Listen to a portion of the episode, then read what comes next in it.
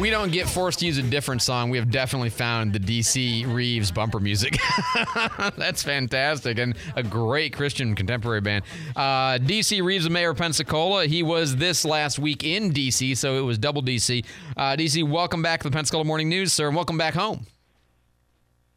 Thank you, thank you. Glad to be back on. I appreciate you having me. Always. So, uh, first thing, how was the trip to D.C.? You were in the room with President Biden, and uh, I assume it was a very educational experience. All of the different things that you got to learn. Yeah, absolutely. It was um, it was it was really a, a great experience. Not only from a you know you're a you're a new mayor in a in a community um, and getting to meet you know mayor of every large city that in the United States that was there, other mayors in the state of Florida. Um, you know, obviously that you know that could be a great resource moving ahead for any mayor uh, to be able to get someone on the phone who knows where you are, knows where you've been.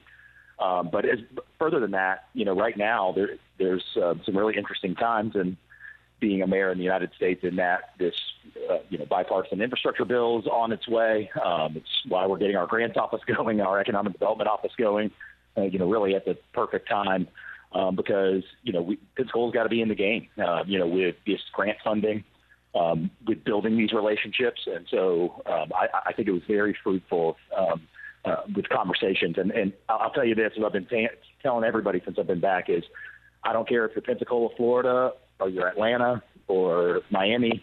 Uh, does, whatever site in New York City, that I would tell you right now, the four biggest issues. I mentioned this in the press conference. It's fentanyl, it's recruitment, and retainment of law enforcement, homelessness, and attainable housing. There is not one city that is not dealing with those issues, albeit in different ways. Uh, but um, we are all in this together in those four issues right now, I think, pressing across the United States. Well, no, I, I, I can understand, and that, you know, as we see the news reports, that clearly seems to be the pattern across the country, and it, it's a weirdly reassuring thing to find out that you're not uniquely screwing everything up when you know, everybody's got the same set of problems, just like slightly different slices of it, right? Well, and and innovative solutions, right? Yeah, I mean, yep. You know, when you listen to the person who's in charge of uh, of the battlefront of, of, of combating fentanyl, or you get to listen to the attorney general talk to us about fentanyl. You know, I mean when you're when you're on, you hear best practices and and you build again build relationships where you can call on someone. I'll, I'll give you an interesting example. The the uh, executive director of the interagency uh, intergovernment agency on homelessness in the United States of America is a guy whose brother lives in Pensacola, Florida. Huh. So I got his card and I said, "Man, I would love to pick your brain." You know, yeah. on, on someone who's you know leading the the entire effort on homelessness.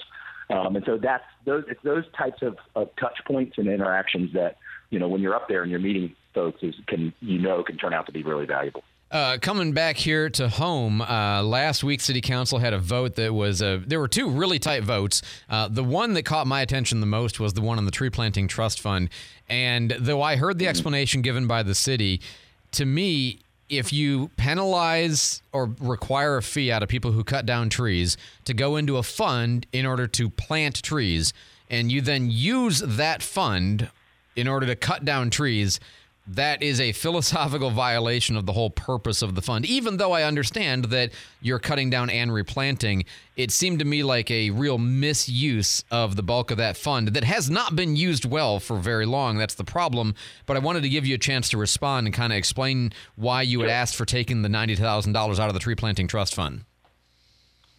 Yeah, absolutely. So, a couple things in play here. Number one, there's no better irony of government red tape than a fund of money that sits unused that's around the topic of planting trees. You know, the, the classic saying, the best time to plant a tree is 20 years ago, the second best time is today. Yeah. I agree uh, wholeheartedly. I mean, this is the type of fund that should, we shouldn't be getting interest in the savings account on. Right. This is one that we should be extending to help our tree canopy. So, uh, you know, if if this money, if I said, hey, look, let's figure out a way to to get caught up on on hazardous trees that need to be cut down, and this fund was empty, and we had to find another fund. Uh, certainly, that would be, I think, a good problem for the community to have because that means we're planting a lot of trees. Um, but you know, we've had a lot of inaction, and you know, I'm trying to take some action. And and as as it pertains to why this use with this fund, and if the oxymoron that you present, so to speak, why are you cutting down trees with a tree planting fund? understand a couple things. You know, we have one tree crew. There's a lot of qualifications that it takes a lot of experience that it takes and a lot of expense um, to have a tree crew. We have 40 trees. If you called me right now um, from your house and said, I've got a tree that's about to go on a power line, we got about a two year backlog, um, give or take. Uh, it, unless it was obviously an emergency that, you know, um, you know, it gets prioritized. But we got a two year backlog on these trees. So what when we have a tree crew going out every single day to handle these and we've let we've gotten ourselves underwater through the hurricane through covid through whatever the case may be we've gotten that we've gotten backlog what is our tree crew not doing? They're not taking care of our tree canopy every day. And yeah. so you know and we had a legal opinion both the council and myself with our city attorney to that effect that this is a fund for maintenance. So this this is to help maintain our tree canopy. So this was an effort for us to get out from under you know, where right now, uh, you know, are we pruning trees along the side to keep them healthy and growing? Uh, because we got a 40, you know, tree backlog on the canopy. So, you know, uh, I, get it. You know, I get to the from the planting purists, uh, which I'm a huge supporter of. I mean, by the way, I mean, I, I know what tree canopies can do for economic development, local economies, and I use Savannah, Georgia as an example. Um, so I'm a huge proponent of that. I mean, I would love for us to get that money spent uh, on on planting and everything else. Um, well, well, let me let, I, day, let, me ask you for a, a, a, a, sort of a. Here's what I would love to hear from you. Um, pledge me if you can that you're going to do your best to spend all the money in the tree planting trust fund down to zero with planting trees, and once that is done, find a way to put another eighty or ninety thousand dollars toward that effort, so that in the end, what we got was the full tree replanting trust fund in terms of trees actually planted in the city.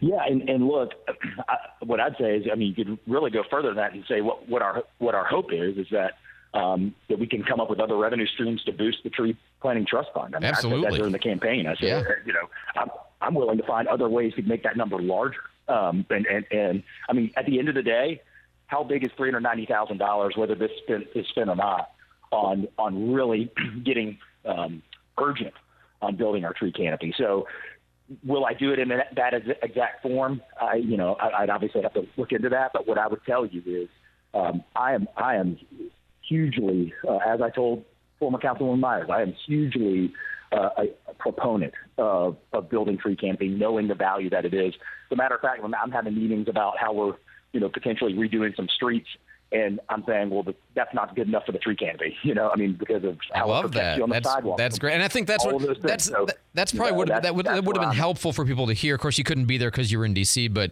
just to hear that right. kind of in spirit pledge that you know we're not trying to not plant trees. We just we're trying to get this money right now in a way we can find it, and trust us, we're going to make this, which is great. One of the other sure. things I wanted to ask you about DC is the um, uh, obviously the big recommendation list that came off your transition team. One that we talked about, we knew this was coming because Tommy Leiter had talked about this before, but one that came as his number four. He went a little bit above, uh, but his number four recommendation is red light cameras specifically at uh, Ninth and Bayou or uh, Brent uh, Summit, whichever name you call it by um, Ninth and Airport, and then Fairfield and Davis. How interested are you in, ado- in adopting that recommendation? Um, I would say pretty interested.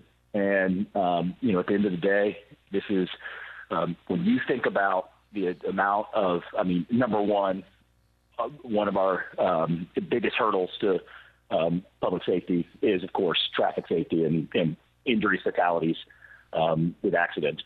You go to a second layer of that, which is all of the labor time that our sworn officers, our firefighters are spending um, having to deal with these.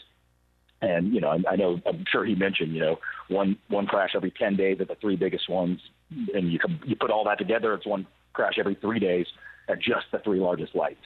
So you know, I mean, from a labor standpoint, from a, a public safety standpoint, something has to be addressed. And and um, so, you know, I, I'm I'm certainly going to entertain it, that we did not, you know, finalize that at any point. But uh, we we intend to um, to investigate that and see that through. You know, I, of course, I, I want to learn more about how that's going to work.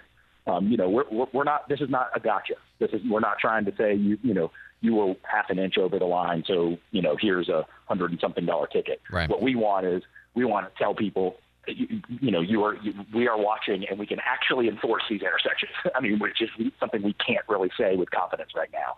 So, um, so yeah, we will pursue it. Um, you know, I'm no guarantee, but uh, it's something that we're definitely looking at. Very good. And uh, look, I'm in, I'm in support. I mean, all of the arguments make sense to me, especially the impossibility of policing those, particularly those three intersections.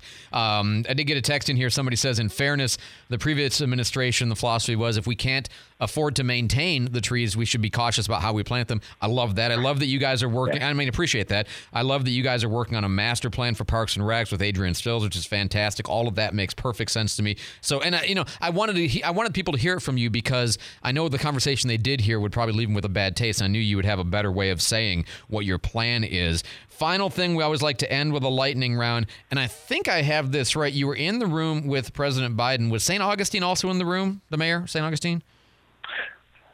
Um, I'm not sure, but they uh, I think they were like six years or rows behind us. I'm not sure. Exactly. That's all I want to know is I wanted to make sure you were in the front row and they were not. Um, okay, so the true lightning round. Um, have you ever collected or do you now collect anything? And if so, what's the weirdest thing that you collect? Uh, no, not anymore. You know, I, I was a big baseball card um, kid. Okay, uh, that makes definitely. sense. Definitely, I had that. You know, I'm taking up a lot of real estate in my mom's attic, probably still somewhere. um, but uh, no, not really. You know what? I press passes. You know, from my journalism days. Oh, One of the okay. things I want to get Oh, same. All right, the, spe- the special people permits. Okay, all right, I got you. Um, did you did you make off with anything from the White House? Uh, so I brought Caroline a, um, you know, what everybody dreams of, which is one of those nice fancy napkins from the bathroom. uh, Nice. says- yes. Way to go. That's the way. All right. Um, Mayor DC I- I Reeves. do I'm sorry. What's that? What was the What was the last part there? That. We would have all done that, right? In Pensacola, I, I felt like I Absolutely. wanted to make Hundred us proud. percent. I'm gonna do it if I ever go to your house. That's that. I've got a napkin Darren, from DC Reeves Reeves bathroom. napkin. There's only one, unfortunately. Special monogram and everything. DC Reeves, uh, always a pleasure, sir. Uh, great to have you on, and we'll talk to you again next week. All right, yeah. Thanks, guys. Have a good one. You